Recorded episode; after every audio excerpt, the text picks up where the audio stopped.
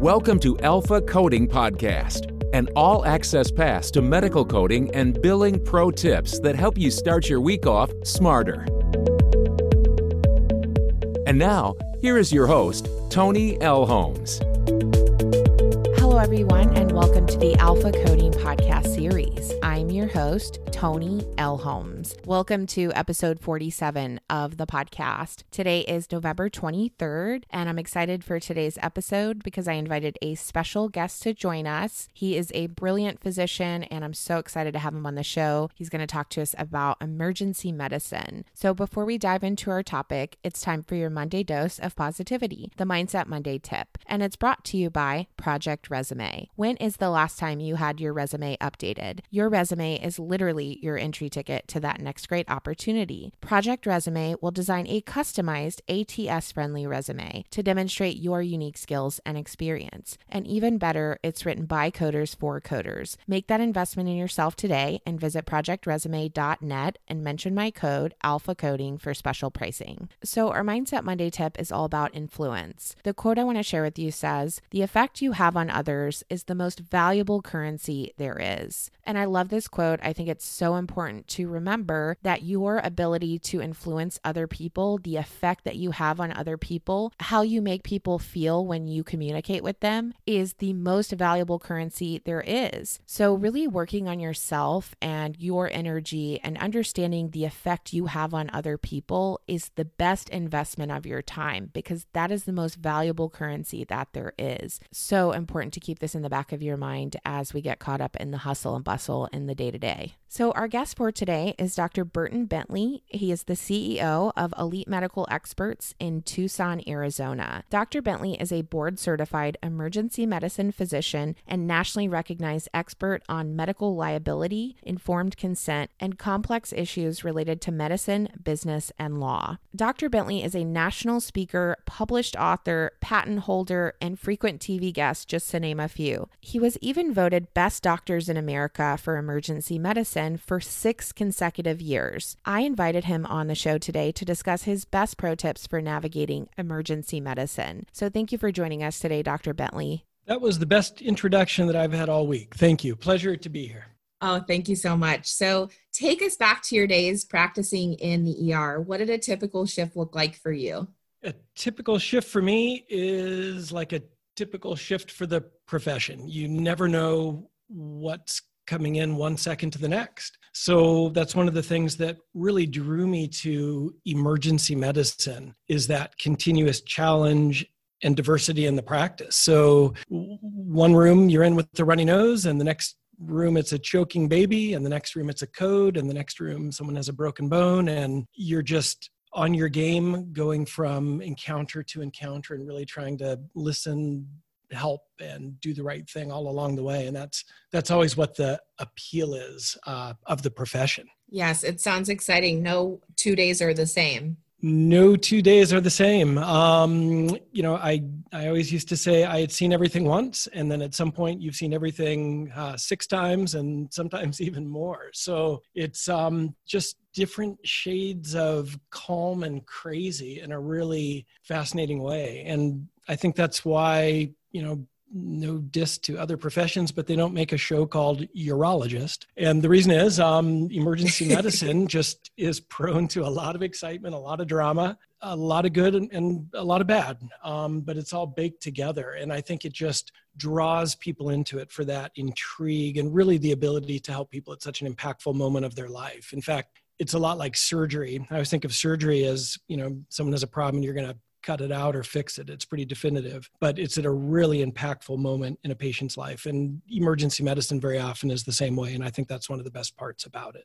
Definitely. So, what's your most favorite thing about practicing emergency medicine? I think it is just being able to listen to someone who is at such a critical moment of chaos or pain or disarray and you've got a trick in your bag that can help them out. So someone comes in, whether they're having a stroke, and we're able to give a thrombolytic and improve them, or they've got a dislocated shoulder, and in minutes we've got it back in, or a complex facial wound or fingertip amputation. And before they leave, things are looking perfect. That's always going to be the most gratifying thing i think in any field of medicine when you can just impact someone. And you know i always said nobody wakes up in the morning saying hey you know this is the day i'm going to get hit by that car or you know i think what i'll do is i'll go to work and then, then i'll have that heart attack. Nobody says that. So emergencies are inherently emergent. They're scary. They're unexpected. So someone is suddenly dropped in an ambulance or brought in and you're standing there and you've got something you can do to help and again not that we can help every single person but when you can i think that's the most gratifying uh, thing that really one human can even do for another Yes, that's incredible. And like you said, it's not predictable. So you just don't plan for this type of stuff. So, what's your least favorite thing when you were practicing? I would say we could divide that into two answers. The first is just the unexpected nature of horrific things that can happen to people on an otherwise perfectly good day. Um, sort of just the randomness. One minute you're fine, and the next second you're having a thoracic aortic dissection. One second you're driving your car, and the next second you're ejected from it. I think just continually seeing how fragile life is and how sometimes nonsensical and unkind that these events can be can really play on you after a while. So again, it's incredible that we can be impactful on the other side of that and help, but remarkably sad when we see bad things happen to good people. And that can be in the context of trauma or just horrible diagnoses. You know, imagine someone comes in and they think they're just having a migraine, but it's a brain tumor, uh, or they're just not feeling well, and it turns out they're in kidney failure. So just that element, I think, can wear on you after a bit. And, and the nuance of that is that it it really bothers you more when it happens at someone else's hands. So, for example, when someone is hurt by someone else, you know, hit by a drunk driver, senselessly, you know, attacked, those types of interpersonal events uh, really play on your mind. So, again, terrible and sad to have a horrific acute accident or emergency, but just another tangent to it to to have it occur at the hands of someone else. And I think that that interpersonal component, you know, stabbings and shootings, just can really get you after a while. And sometimes you know plan your faith in humanity um, in one way so i think that as a category um, is one of the least favorite things and then i think the other and it's it's it's definitely just part and parcel of the profession uh, are the hours of it so it's the emergency department has no calendar in terms of nights, weekends, holidays, birthdays. Uh, Christmas morning is the same as Tuesday afternoon. The shifts have to be staffed. Patients are coming in around the clock. So it can really wreak some havoc on your personal life, your family, because you're up all night, sleeping during the day, working three nights or working four days, transitioning from a long block of shifts. It's so all over the place that it can create just a lot of personal havoc. But again, people in emergency medicine are inherently tough and spirited, and I think we get used to it. But you were just asking about some of the things on the backside that I'm sharing. Yes, and I think your perspective is is very powerful, and it takes a tremendous sacrifice to go into this specialty. So shout out and thanks to all the folks that are on the front lines, especially in COVID with uh, emergency medicine. So coding professionals that's you know the majority of our audience they get a lot of pushback from physicians when issuing queries and really anything related to coding and compliance. What is your best advice on obtaining physician buy-in for these types of matters? I think buy-in is a great term for it because absent that you've got no communication you have no interest and and it's two people on different journeys. You've got your revenue cycle issues the physician's taking care of patients and if they don't understand that then what's in it for them? Why? And so i think part of buy-in is really engaging a team approach and there's so many ways to do that successfully. So we can take a, a, super high ground, which is usually what, what I like to do, and that's explaining that the chart, the documentation to support what was done is mission critical, but for a lot of different reasons. One is that it's just the right thing to do. You're seeing a patient, we have a duty that's uh, ethical, professional, moral, patient care related to create an accurate record of the encounter, accurate documentation. Um, and we know that that that medical necessity and documentation, you know, of that are the criteria upon which reimbursement is, is is going to ultimately be determined. But taking that higher road of it's the right thing to do. You can't leave a shift and not finish a chart. You can't fail to sign things. You can't fail to document and document accurately and completely. I think that it's also important, again, even billing aside, to create an accurate record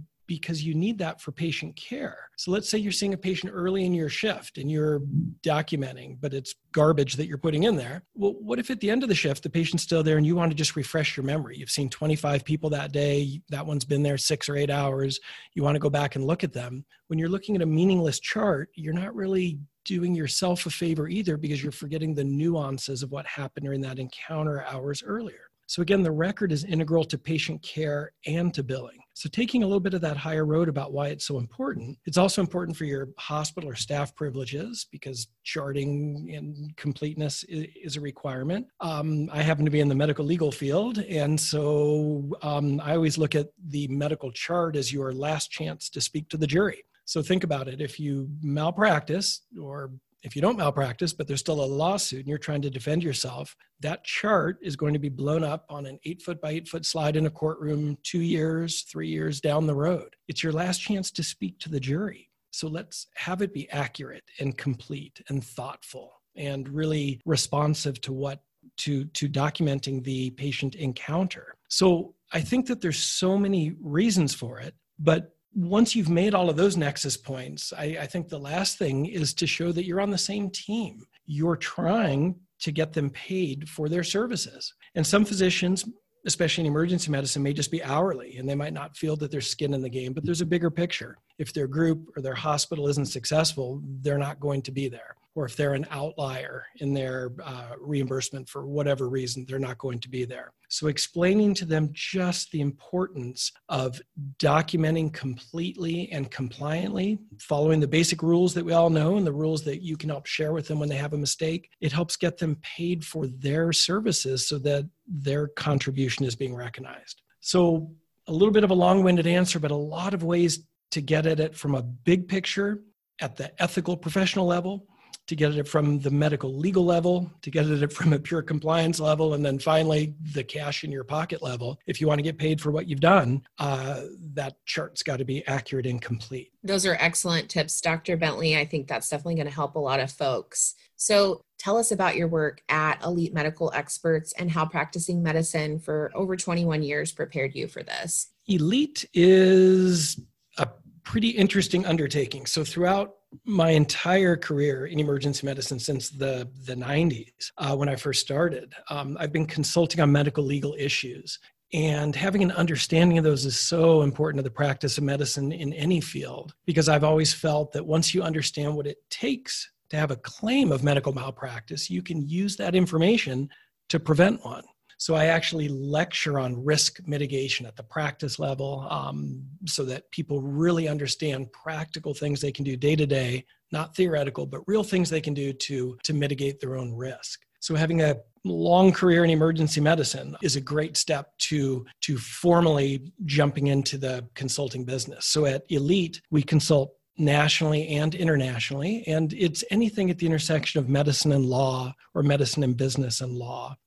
Probably most relevant to to this talk today is that we handle thousands of medical malpractice cases for both plaintiff and defense. And the reason that we do that is to really maintain objectivity so that we're giving our best advice on either side of the of the bar. And typically what we're doing in cases is not only consulting strategically so that people understand what's going on within a claim, but then we're aligning experts. And we have just chosen to align with university physicians and surgeons. Um, and so we're bringing professors of medicine and surgery as expert witnesses in cases across the country. So that's grown quite a bit over the years. And um, I think that it just stems from a career in emergency medicine, which is really probably the best field to enter consulting from because in emergency medicine, we see every other field. So we have experience in cardiology and gynecology and psychiatry and obstetrics. So, not that we're the experts in it per se, but when someone calls and just needs to start getting foundation in a case, we have a pretty broad background. And I have a whole team of physicians and nurses here that work with clients. So, I think that's that's the answer on elite. Yes, your firm is awesome. I uh, can speak to that, fully endorse it. You guys have a phenomenal team. So, we've all heard the adage if it's not documented in the medical record, it didn't happen. And you alluded to this earlier um, in the medical legal world, but this could not be more true in that instance. So, can you tell us about an experience where you've had a provider that did not adequately document and the consequences of this lack of documentation? Yes, that occurs in so many medical malpractice cases that it is astounding. And it can be abbreviated as, as not documented, didn't occur. And attorneys use that uh, when you are on the stand. You're you're under cross examination, meaning the opposing attorney is asking you questions, and it's as simple as, "Well, doctor, it doesn't say that in the chart, does it?" So imagine that with a couple of second pause following your couple of second pause, and you're stuck because there's there's not a great answer. The the typical answer defensively is, well, I'm busy treating the patient, I can't document anything. But a good uh, plaintiff attorney on cross will simply say, well, doctor, let's agree that it's important to accurately document what occurred because that's the only record we have to go on about what happened on that actual day other than your memory. So, no matter how you try and wiggle out of it, a great attorney can just bring it right back to the fact that if it's not documented, the presumption is it did not occur. So, for example, in emergency medicine, one of the most common things we see is someone comes to the emergency department, they were maybe taking out the trash, there's a broken bottle in there, and they've uh, swung the bag and you know cut their leg or cut their hand. And they come in, and the documentation says, you know, patient came in with an you know eight centimeter sharply incised wound on their you know lateral right leg, um, just above the ankle and um, you know wound is um, uh, uh, examined cleansed and closed with you know 4-0 Prolene patient discharged. So imagine that it's just that that simple and and that sounds great. But the reason it's coming back to bite you three years later is because you missed either a foreign body in the wound or you missed a tendon injury both of which are incredibly common with incised wounds. So you're going to have to say in two or three years on cross well of course i explored the wound and the plaintiff attorney is going to say, Doctor, where, where did you document wound exploration? Or that uh, tendons visualized and intact, or no tendinous wounds, or no foreign body? Where is that? And you'll have to start going down a circular rabbit hole. Well, it's my usual custom and habit, or I was busy treating the patient. I'm sorry I didn't document it. And we don't want to get in that argument. There's just no point because against a strong plaintiff attorney, you won't win it. The point is that examination in this example of tendons or foreign bodies, those are pertinent positives, pertinent negatives. They're part of what you did and they're intrinsic to wound repair. So to not document it, you're just going to get buried. And I think that's really one of the problems we see nowadays with just the rush to get patients in and out or, you know, electronic health records or overuse of templated answers. Important things just get missed. So I can't stress enough the importance of documenting not only just accurately what occurred, but pertinent positives, pertinent negatives, pertinent steps, and then, of course, your medical decision making. Because remember, very often, three years down the road in a lawsuit, you're trying to explain what were you thinking on that night. And if it's not reflected in the chart, and we already know you've you've had a problem, that's why you're in the litigation crosshairs it's tough to back up. So the importance of documentation is key. And the last thing that I'll add to that, because it's 2020 and we all have electronic health records, over documentation is equally as catastrophic. So we can say not documented didn't occur, but over documented uh, and you're going to lose as well. What I mean by over documentation, that's typically when you are using a template and you're dictating that, uh, for example, the uh, pedal pulses were normal and symmetrical bilaterally, and it's a patient who has no legs. Or you're doing an exam on a neonate and you're saying they're alert and oriented to person, place, and time. Or you're documenting cranial nerves 2 through 12 intact. And on cross exam, I ask you what's the name of the ninth cranial nerve and what's its function. And you can't answer that. Um, those are all examples that I've had I've had in actual cases. I cannot tell you how many physicians have been asked literally even the name of a specific cranial nerve and couldn't recall it.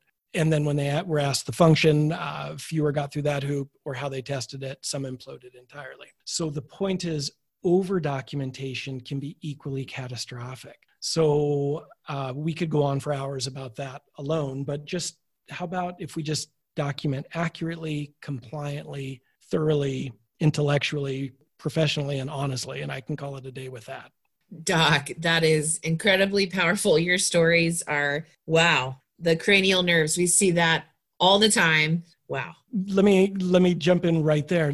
If you came in because um, you're playing baseball and you've uh, hurt a knee and you come into the emergency department and I document your physical exam, uh, H-E-E-N-T, chest, heart, abdomen, and the neurologic cranial nerves 2 through 12 intact. You've got a bad knee. Did I really check your swallowing sensation everywhere, pupillary function? I mean, it's it's not even believable. And where it really implodes – again it's on cross-examination when when you're there with the knee injury that's now in litigation and you have cranial nerves 2 through 12 intact and they say doctor the patient will testify that you never checked their uh, reflexes or you never um, put a light in their eyes to check their pupils and then the doctor has to say well yes i did i documented cranial nerves 2 through 12 intact um, and then the attorney says doctor you realize that the patient's wife was in the room and she's testified you didn't do it now it's two against one, and it's not even plausible that you did a full cranial nerve exam on someone with a broken knee. Why over embellish and lie in a chart? It's wrong. It's fundamentally wrong, and it's going to hit you over the head. So the question is well, if you have to document a neurological exam, just document the correct exam, or you could even put cranial nerves normal as tested then at least you could go back and say what you did or didn't do at some later point. But when you commit to two through 12, you own those and it's not true. So don't do it. Be accurate. Yes, Doc, that is uh, so, so true. Wow. Great, great examples. So, what are your top three pro tips for navigating emergency medicine? I guess I would say this. So, first is just appreciate emergency medicine to be grateful that we have it as a field, that we've got people that devote their lives to it and that it's there. And I know our profession gets thrown under the bus a lot because ERs are crowded and there's wait times and mistakes can happen. I look at it as an incredible resource for society. We should be grateful every day and we should be thanking pre hospital providers, um, emergency physicians, nurses, staff and everyone else who's really devoted their life to it, particularly during this crazy pandemic. So if you know anybody in emergency medicine, give them a little shout out, bake them a loaf of bread, or just do something nice because they really deserve it. I guess the second thing is, you know, we talked about getting the buy-in, you know, for the revenue cycle in emergency medicine. And I think what's sometimes interesting with the ER is that we are the only field that fundamentally we have zero control over the first step in the revenue cycle, and that's whether a patient can pay or not. So, under federal law, we have to treat anyone who comes to the emergency department. And it's just kind of an interesting way of looking at it. You know, if you've got a private office anywhere, you get to pick and choose what insurance, um, who you treat, who you don't treat. It's like restaurants, you know, in the sign, if, you know, if you don't have a shirt or shoes, we don't have to serve you. Um, in the emergency department, we treat everybody regardless of their ability to pay. And I've had entire days where I worked on people, um, maybe who were non-citizens or had other issues where i devoted an entire day to helping people that had no insurance so it's just kind of interesting from that perspective and i think you can maybe use that as you're getting buy-in for the revenue cycle and explaining again you know remember tons of your patients can't pay um, or have limited ability to pay. So let's all be in this together and let's get paid when we can for what's right uh, and when we're owed it. So again kind of working together realizing how many people can't pay. So let's make that effort on the ones who can. And that's might just be a different nuance with it and my third thought is just realizing that, like we talked about, emergency medicine, it's a tough field, but it's a field that sometimes has a lot of turnover. We'll see a lot of different staff coming through the ER. People are rotating through their PAs that are in and out. There's junior physicians and seniors. So I think just realizing that it's much more dynamic, much more prone to churn than you know just a typical surgical practice or gastroenterology practice. So understanding you're going to have different personalities uh, different levels of engagement interest uh, resistance. So working again just to understand that unique environment but doing it in a constructive, proactive way of getting buy in and just pulling everyone together, I think is so important. And sometimes just learning people's background and their journey helps with that. So, again, understanding we are inherently more dynamic, more changing, more stress prone, more night shifts than any other field. So, give us a little slack. But um, I think with great feedback, great communication, it shouldn't be that hard to get us all on the same page. And we sure do appreciate what you guys do. Those are awesome pro tips, Dr. Bentley. So, what's next for you? You've got such a, an amazing background. What's next? I am thoroughly enjoying elite medical experts. So, I am sticking with that, and we are definitely growing. We just partnered with the largest continuing legal education company in the country to bring C- uh, medical legal CLE. So I think that's exciting. Um, and I also consult really broadly in the field of informed consent and launched a new company earlier this year called Consent Spectrum, which brings informed consent uh, for the aesthetic industry, medical dermatology and plastic surgery. So I think my interest is definitely on this medical legal end of things, and I'm enjoying it. So I'm sticking with it right now, and and and glad to be doing it. It's exciting stuff. Well, I really appreciate your time today, Dr. Bentley. Well, thank you for having me and appreciate all that you do as well. So keep the revenue coming in for everybody everywhere. We we definitely need you. Yes, I appreciate that. So mm-hmm. be sure to connect with Dr. Bentley. Visit his website, elitemedicalexperts.com. Thanks, Dr. Bentley. You are most welcome. I really enjoyed it. Take care. So it's time for this week's coding pro tip, and it's brought to you by Contempo Coding, which is an on demand educational resource provider created for coders by coders. They specialize in affordable coding certification prep courses to help you accelerate in your career. Right now, they're offering an exclusive special to Alpha Coding podcast listeners, and that's $125 off the Certified Risk Adjustment Coding Prep course, as well as some great bonus content when you order through our affiliate website. This course has a 100% pass pass rate, by the way. Visit our website, alphacodingexperts.com, and head over to the Deals and Discounts tab for a link to take advantage of this absolute steal of a deal. If you have a coding related question and would like it to be featured in one of our coding pro tips, please reach out to me on LinkedIn, Facebook, Instagram, or YouTube.